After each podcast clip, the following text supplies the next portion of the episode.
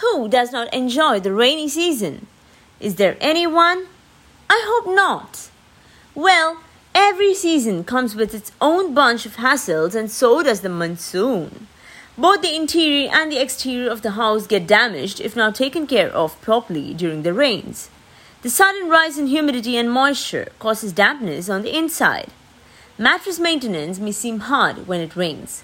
The excess moisture results in mold and germs formation. So, without any further delay, let's get to the tricks that will help you protect your mattress in no time. Do you all have a packet of baking soda at home? A little bit of baking soda can resolve the dampness issue. Sprinkle a generous amount of baking soda all over the mattress if you want to get away with that ugly moisture. Let it rest for a minimum of 4 hours.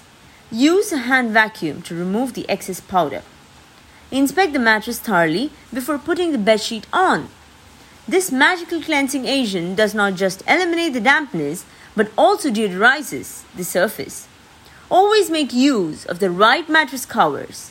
No moisture can ruin the mattress if the cover is waterproof. A good quality bed cover protects it from spills, debris, and grime. Uninvited pests and mites will not enter the bed if not taken care of the right way. There is no better sanitizer than sunlight.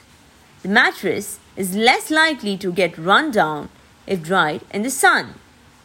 With the aid of this mystical natural disinfectant, microbes and molds can be regulated. You can also keep the foul smells at bay. A dehumidifier is the next great option. Almost all of your problems will be solved if there is a dehumidifier at home. This controls the humidity and also minimizes the growth of fungi, insects, and mites.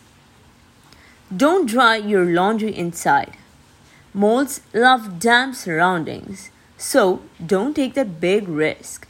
Get in touch with the professional mattress cleaners at O's Clean to get back a moisture free mattress.